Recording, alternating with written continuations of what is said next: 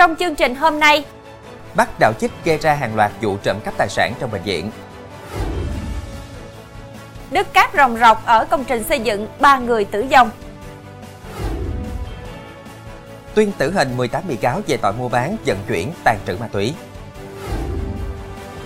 Khởi tố đối tượng giết vợ, bọc xác trong bao tải giấu dưới gầm giường.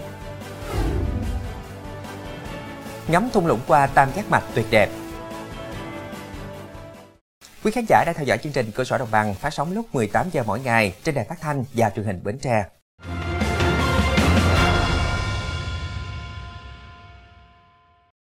Thưa quý vị, chiều qua tại khu đô thị tích hợp Waterborn ở huyện Bến Lức, tỉnh Long An, hơn 2.000 vận động viên trong nước và quốc tế tham gia giải Long An Marathon lần thứ hai ngắm hoàng hôn bên sông dập Cỏ. Đây là lần thứ hai tỉnh Long An có giải marathon quy tụ số lượng lớn vận động viên thi đấu ở các cự ly 5 km, 10 km và 21 km. Đặc biệt, giải năm nay tổ chức nội dung chạy cho trẻ em với thiết kế cung đường chạy 1,5 km riêng biệt. Tham gia giải Long An Marathon 2023 ngắm hoàng hôn bên sông Giàm Cỏ tại Waterpoint, các vận động viên tranh tài trên những cung đường nội khu đảm bảo an toàn, đồng thời có cơ hội khám phá trải nghiệm vẻ đẹp của dòng sông Giàm Cỏ. Dòng sông đã gắn liền với đời sống văn hóa và lịch sử của người dân Long An trong thời điểm đẹp nhất, hoàng hôn yên bình. Trong ngày chạy vận động viên cũng đã có cơ hội tận hưởng một kỳ nghỉ cuối tuần thú vị với hoạt động trải nghiệm các tiện ích tại khu đô thị Waterpoint như đạp xe, hồ bơi, sân tennis, cắm trại, ẩm thực, Giải chạy góp phần lan tỏa lối sống lành mạnh, truyền cảm hứng rèn luyện thể thao để chăm sóc sức khỏe cho cộng đồng, đồng thời quảng bá giới thiệu nét đẹp của dòng sông Dạm Cỏ nói riêng và vùng đất Long An nói chung. Lợi dụng đêm khuya, Trần Trọng Tiến, 40 tuổi, ngụ thành phố Rạch Giá, tỉnh Kiên Giang, đã lẻn vào bệnh viện đa khoa tỉnh Kiên Giang, lấy trộm điện thoại, tiền rồi tẩu thoát. Đến khi bị bắt, đối tượng khai nhận đã gây ra gần 10 vụ trộm. Được biết, Tiến có hai tiền án về tội trộm cắp tài sản. Hiện cơ quan cảnh sát điều tra công an thành phố Rạch Giá đang củng cố hồ sơ khởi tố Tiến theo quy định của pháp luật. Tại cơ quan công an, Tiến khai nhận đối tượng vừa chấp hành xong án phạt tù không có việc làm. Vợ là bị bệnh ăn y do túng thiếu nên đã nảy sinh ý định trộm cắp để kiếm tiền tiêu xài. Vào đêm khuya, Tiến lén lút đến các phòng bệnh lợi dụng sơ hở của các bệnh nhân, người nhà trong lúc ngủ say để trộm cắp tài sản. Đến khi bị bắt, Tiến đã gây ra gần 10 vụ trộm cắp tài sản tại bệnh viện Đa khoa Kiên Giang, lấy trộm nhiều điện thoại và tiền. Điện thoại sau khi lấy trộm, Tiến mang đi cầm cố lấy tiền tiêu xài. Chuyển sang nội dung khác, hôm nay bác sĩ Ngô Trọng Khánh, Phó trưởng khoa hồi sức tích cực chống độc nhi, Bệnh viện Đa khoa tỉnh Tiền Giang cho biết, bệnh viện vừa cứu sống bé trai 10 tháng tuổi bị tay chân miệng rất nặng, ngưng tim, ngưng thở, mạch và huyết áp bằng không. Theo bác sĩ Ngô Trọng Khánh, bệnh nhân tên Ca, 10 tháng tuổi ngụ huyện chợ gạo Tiền Giang, nhập viện ở cơ sở điều trị địa phương với tình trạng sốt 4 ngày, kèm theo rung giật, người nhà không phát hiện bị bệnh tay chân miệng. Đến khi bé nhập viện và diễn biến nặng, thì cơ sở điều trị địa phương chuyển lên tuyến tỉnh.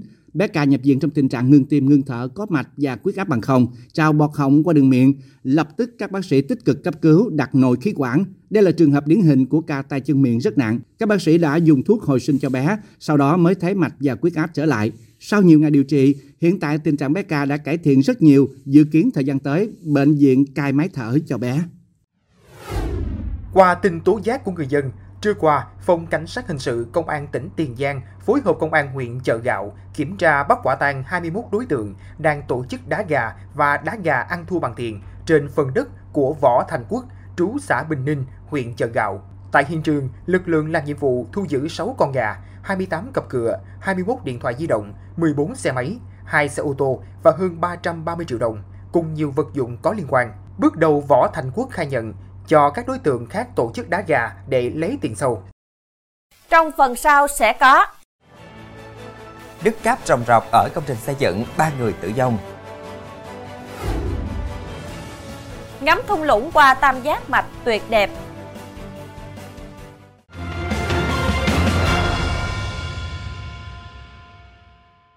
Thưa quý vị, trưa qua tại một công trình xây dựng trên đường Nguyễn Trãi, phường Phú Thủy, thành phố Phan Thiết, tỉnh Bình Thuận đã xảy ra một vụ tai nạn lao động nghiêm trọng, đứt cáp rồng rọc làm ba công nhân xây dựng tử vong. Được biết, trong ba nạn nhân tử vong có hai cha con ruột cùng làm phụ hồ, gia cảnh rất thương tâm. Khoảng 11 giờ 20 phút trưa qua, nhóm công nhân làm việc trên tầng cao của công trình, bốn người vào trong hộp sắt trên cao để được đưa xuống đất bằng dây cáp rồng rọc. Đang di chuyển thì dây cáp rồng rọc bị đứt, hộp sắt theo đà rơi tự do xuống đất. Một công nhân vội nhảy được ra ngoài nên thoát nạn, ba người còn lại rơi ra khỏi hộp sắt và tử vong. Ba nạn nhân được xác định là ông Nguyễn Văn Xuân, bà Nguyễn Thị Thuận và ông Bùi Ngọc Lâm, đều ở huyện Hàm Thuận Bắc, tỉnh Bình Thuận. Công an thành phố Phan Thiết đang điều tra nguyên nhân vụ tai nạn lao động nói trên.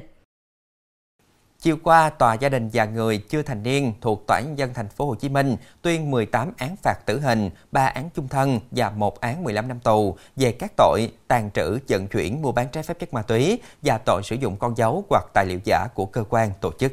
Theo hội đồng xét xử, hành vi của các bị cáo là đặc biệt nguy hiểm, mua bán với khối lượng ma túy lớn nên đã quyết định tử hình 18 bị cáo. Đây là vụ án về buôn bán vận chuyển ma túy có số lượng người lĩnh án tử hình nhiều nhất từ trước đến nay tại thành phố Hồ Chí Minh. Theo hồ sơ vụ án, khoảng 1 giờ ngày 19 tháng 7 năm 2020, trong quá trình làm nhiệm vụ tại Tân Cảng Cát Lái, phường Cát Lái, thành phố Thủ Đức, thành phố Hồ Chí Minh, cơ quan cảnh sát điều tra Bộ Công an phát hiện một xe đầu kéo chuẩn bị làm thủ tục thông quan hàng hóa đi Hàn Quốc có biểu hiện nghi vấn nên tiến hành khám xét. Qua khám xét, các cơ quan chức năng đã phát hiện 40 gói ni lông là ma túy với trọng lượng 39,5 kg, được các đối tượng giấu trong 4 kiện đá hoa cương.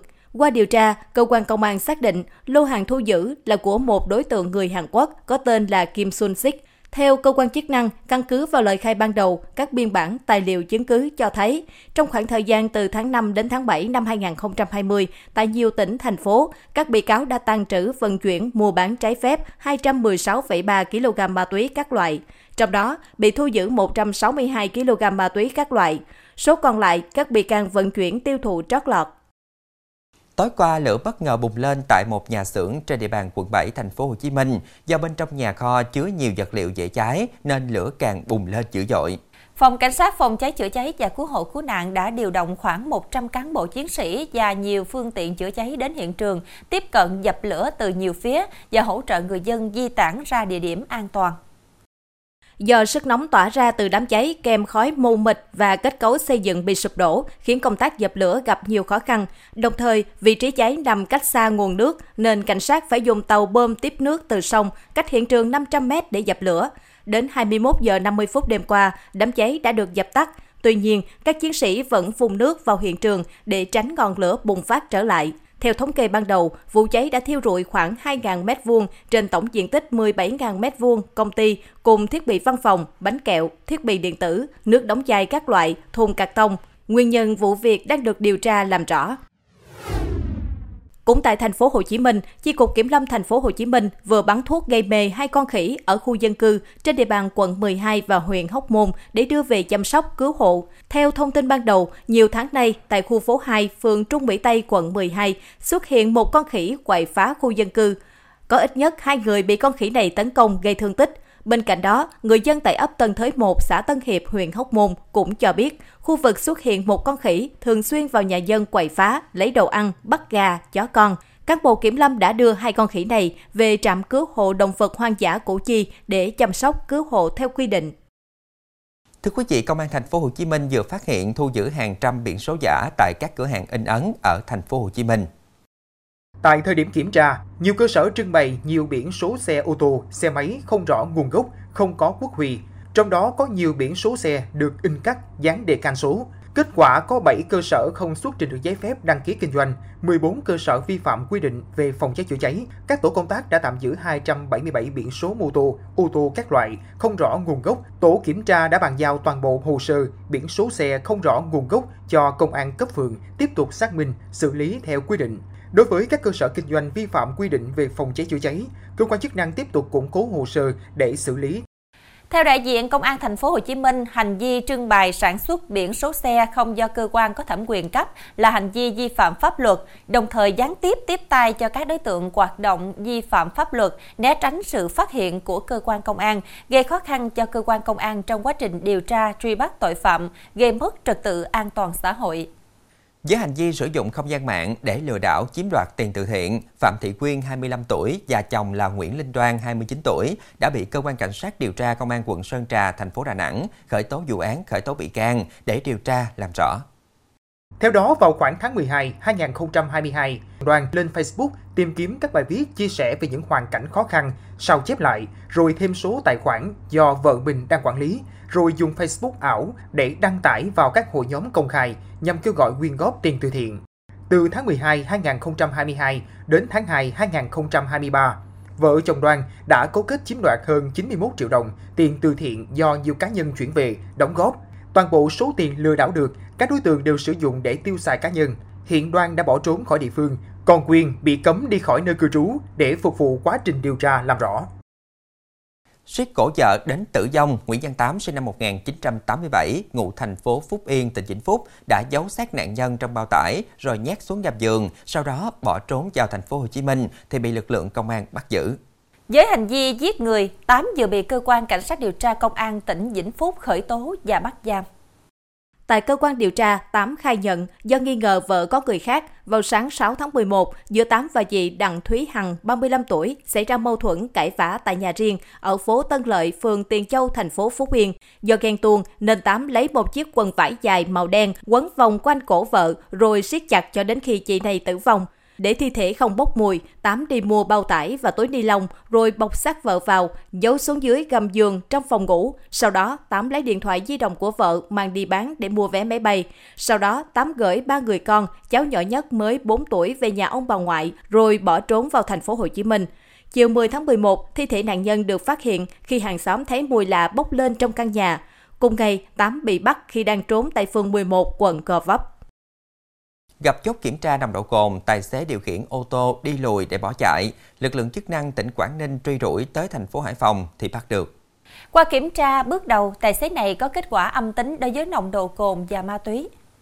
Trước đó, khoảng 13 giờ chiều qua, tại km 77 770 trên quốc lộ 18, đoạn qua phường Yên Thanh, thành phố Uông Bí, đội cảnh sát giao thông số 1 thực hiện nhiệm vụ lập chốt kiểm tra nồng độ cồn ma túy. Thời điểm trên, lực lượng cảnh sát giao thông ra hiệu lệnh yêu cầu tài xế T điều khiển ô tô dừng xe để thực hiện kiểm tra nồng độ cồn. Thay vì chấp hành hiệu lệnh, tài xế T điều khiển xe đi lùi với tốc độ cao, lạng lách qua hàng loạt phương tiện đang lưu thông để bỏ trốn.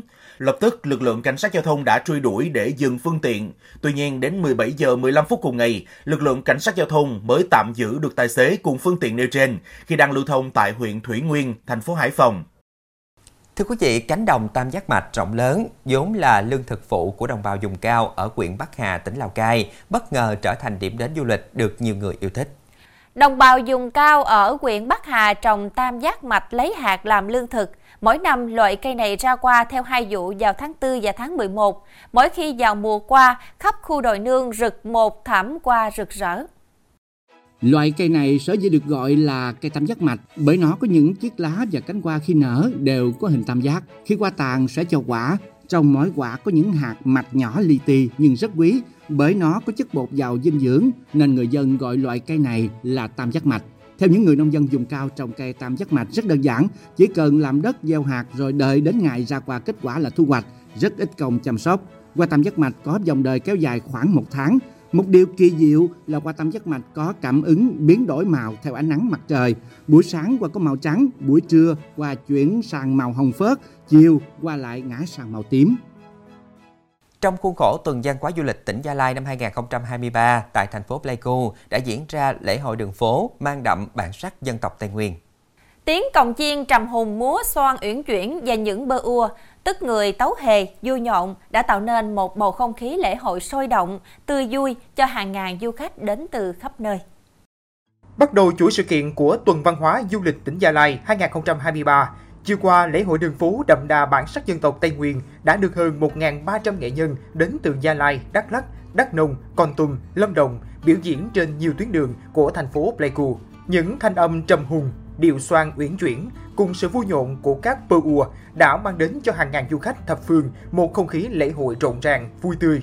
Không gian văn hóa Cồng Chiên Tây Nguyên đã được UNESCO công nhận là di sản văn hóa phi vật thể, đại diện của nhân loại. Việc tổ chức tuần văn hóa du lịch Gia Lai năm 2023 nhằm tôn vinh giá trị không gian văn hóa Cồng Chiên Tây Nguyên. Tuần văn hóa du lịch Gia Lai sẽ kết thúc vào ngày 19 tháng 11. Trong khuôn khổ sự kiện sẽ có nhiều hoạt động đặc sắc diễn ra tại thành phố Pleiku và nhiều địa phương của tỉnh như huyện Chư Pa, Igrai. Trong phần sau của chương trình, nữ họa sĩ 94 tuổi dẫn vẽ tranh bằng công nghệ. Cần loại bỏ bóng cười ra khỏi những cuộc vui.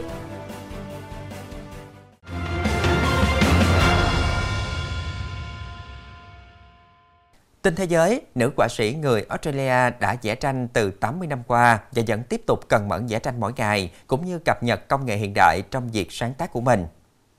Ở tuổi 94, dù mắt đã không còn tin tưởng như trước, bà Boise Weller, người Australia, vẫn hàng ngày cầm cọ. Bà thậm chí còn sử dụng công nghệ để tạo ra những bức vẽ kỹ thuật số. Người họa sĩ này đã có những đóng góp đáng kể cho nền nghệ thuật Australia. Bà là một trong những người tiên phong cho việc trị liệu bằng nghệ thuật tại đất nước này. Bà đã hỗ trợ điều trị tâm lý bằng hội họa cho các binh sĩ trở về từ Thế chiến thứ hai. Di sản nghệ thuật của bà là hàng ngàn bức tranh. Bà cho biết sẽ tiếp tục vẽ mỗi ngày, đến khi nào còn có thể. Nước tại một hồ ở bang Hawaii của Mỹ đột nhiên chuyển sang màu hồng. Các nhà khoa học cho biết hạn hán có thể là nguyên nhân gây ra màu sắc kỳ lạ và họ cảnh báo không nên lội xuống hồ hoặc uống nước từ đây. Mẫu nước gửi tới Đại học Hawaii cho thấy cổ khuẩn, ưa muối, Halobacteria có thể là nguyên nhân làm thay đổi màu sắc của nước hồ. Halobacteria là các vi khuẩn cổ archaea hoặc sinh vật đơn bào phát triển mạnh trong các vùng nước có hàm lượng muối cao. Độ mặn bên trong khu vực cửa xã của hồ Kilia hiện lớn hơn 70 phần ngàn, cao gấp đôi độ mặn của nước biển. Những du khách tò mò đã đổ xô đến khu vực sau khi những bức ảnh về hồ nước màu hồng xuất hiện trên mạng xã hội. Iceland tuyên bố tình trạng khẩn cấp trước nguy cơ núi lửa phun trào sau khi hàng trăm trận động đất có cường độ vừa và nhỏ tấn công bán đảo Reykjanes ở tây nam đảo quốc châu Âu này chỉ trong một ngày. Văn phòng khí tượng Iceland cho biết một vụ phun trào núi lửa rất có thể sẽ xảy ra trong vài ngày chứ không phải vài giờ vì magma đang tích tụ dưới lòng đất ở độ sâu khoảng 5 km trong vài ngày. Chính quyền địa phương đang lên kế hoạch sơ tán tại chỗ cho người dân trong trường hợp núi lửa phun trào.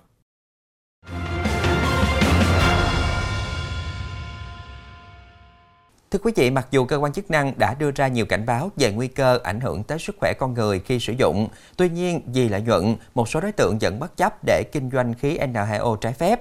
Nguy hiểm hơn, một số người kinh doanh bóng cười đã móc nối với các đối tượng tổ chức chứa chấp sử dụng trái phép chất ma túy, lợi dụng các cơ sở kinh doanh dịch vụ có điều kiện và nhạy cảm về an ninh trật tự, các tụ điểm ca nhạc đông người tham gia để hoạt động. Thực tế đã có những trường hợp sử dụng bóng cười cùng với các chất kích thích khác như là ma túy, thuốc lá, rượu, chân dân, gây ảo giác, mất kiểm soát năng lực, hành vi, gây nguy hiểm cho xã hội và cá nhân người sử dụng, thậm chí dẫn đến tử vong. Một giờ sáng tại quán bar The Circle ở số 33 Mã Mây, phường Hàng Buồm, quận Hoàng Kiếm, thành phố Hà Nội. Trong tiếng nhạc mạnh, bóng cười được phục vụ công khai. Từng chùm bóng được nhân viên liên tục bơm và mang ra. Phần nào chứng tỏ sức hút của loại khí N2O với thực khách bóng được bán ra với giá khoảng 160.000 đồng một quả. Theo ghi nhận, đa số các bàn đều sử dụng bóng cười. Người hút ít từ 1 đến 2 quả, người hút nhiều có thể lên đến hàng chục quả. Không chỉ được kinh doanh sử dụng công khai tại các địa điểm vui chơi giải trí, hiện nay khí N2O còn được một số đối tượng sản xuất, sang chiết với số lượng lớn, sau đó kinh doanh, vận chuyển tới tận nhà cho khách có nhu cầu. Hay gần đây nhất, đội cảnh sát kinh tế công an quận Cầu Giấy phối hợp với cục quản lý thị trường Hà Nội và công an phường Dịch Vọng kiểm tra điểm tập kết tại khu vực đầu ngõ 45 Trần Thái Tông, phường Dịch Vọng, phát hiện bên trong 10 bao tải có 24 bình khí cười, trong đó có hai bình to và 22 bình nhỏ. Chủ số hàng trên là L, 29 tuổi, ngụ tại thị xã Nghi Sơn, tỉnh Thanh Hóa, khai nhận. Để tiếp cận được với khách hàng, đối tượng thường xuyên đăng tải bài quảng cáo trên trang Facebook cá nhân. Khi khách hàng có nhu cầu, nam thanh niên cho các bình khí cười vào túi bóng đen bột kín lại rồi ship tận nhà cho khách. Mỗi bình loại nhỏ, L nhập vào với giá 400.000 đồng và bán lẻ ra với giá 600.000 đồng. Việc vận chuyển được L thực hiện vào ban đêm nhằm tránh sự phát hiện của lực lượng chức năng. Và mỗi ngày, thanh niên này bán được từ 5 đến 6 bình. Trong thời gian vừa qua, liên tiếp các điểm tập kết kinh doanh khí N2O trái phép bị lực lượng chức năng triệt phá, thu giữ số lượng lớn tới hàng trăm bình khí.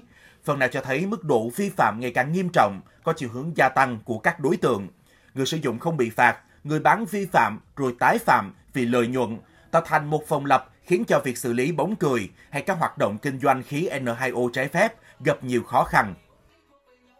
Cái ờ, lợi nhuận rất là lớn thì là cơ sở bất chấp là mặc có cơ sở thì bị phạt rất là nhiều lần nhưng mà vẫn cố tình để ờ, bán khí ờ, uh, N2O bóng cười vào mục đích vui chơi giải trí. Nhiều cơ sở kinh doanh đã vi phạm và cũng chia sẻ là nếu mà không bán cái khí N2O này thì cơ sở thì đa phần khách vào thì cũng không vào nữa và cũng đi các cái cơ sở khác.